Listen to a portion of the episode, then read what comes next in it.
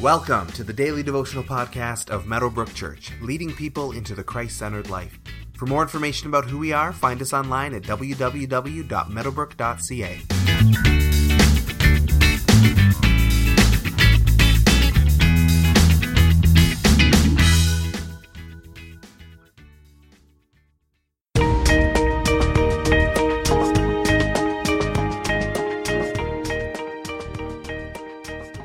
Therefore, Jesus said again, Very truly I tell you, I am the gate for the sheep.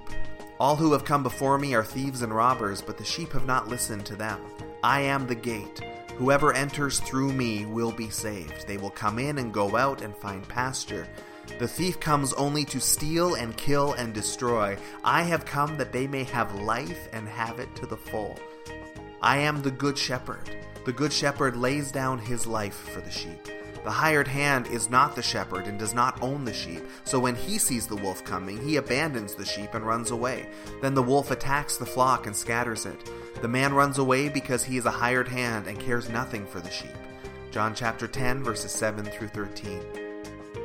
Sometimes it can be really hard to imagine Jesus putting his life on the line for us, especially when the Bible says that we were enemies of God, that we rejected him, we chose to go our own way, we chose sin. But it's actually not that hard to imagine if you've ever loved somebody. Any loving parent would gladly lay their life on the line to save their child, which doesn't make Jesus' sacrifice any less powerful, but it does demonstrate to us how much he actually loves us.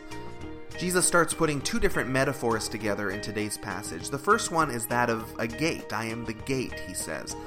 The image comes from the practice of Middle Eastern shepherds of the time. And in a world where wood was really scarce, desert climate, not a lot of trees, it would be really unlikely to have a classic sheep pen made out of wood the way we might picture it with our Western mindset. The pen was often just a pile of rocks arranged in a circle with a gap left for the door. Sometimes it might just be even a cave that you would put your animals in at nighttime. And with no wood for the door, the shepherd would actually just lay across the gap. He would lay across the mouth of the cave. His body would literally be the gate. It would keep the animals in and would keep the wild animals out. Jesus says that he is that gate, and moving into his pen, hiding behind the safety of his body, is what brings us to salvation. In other words, trusting in him. He is salvation. He is the door that we walk through to get to heaven, and there is no other. He keeps us safe, and more than that, while the thief, the enemy, comes to steal and kill and destroy, Jesus comes to bring life, and life to the full, he said. Life more abundant.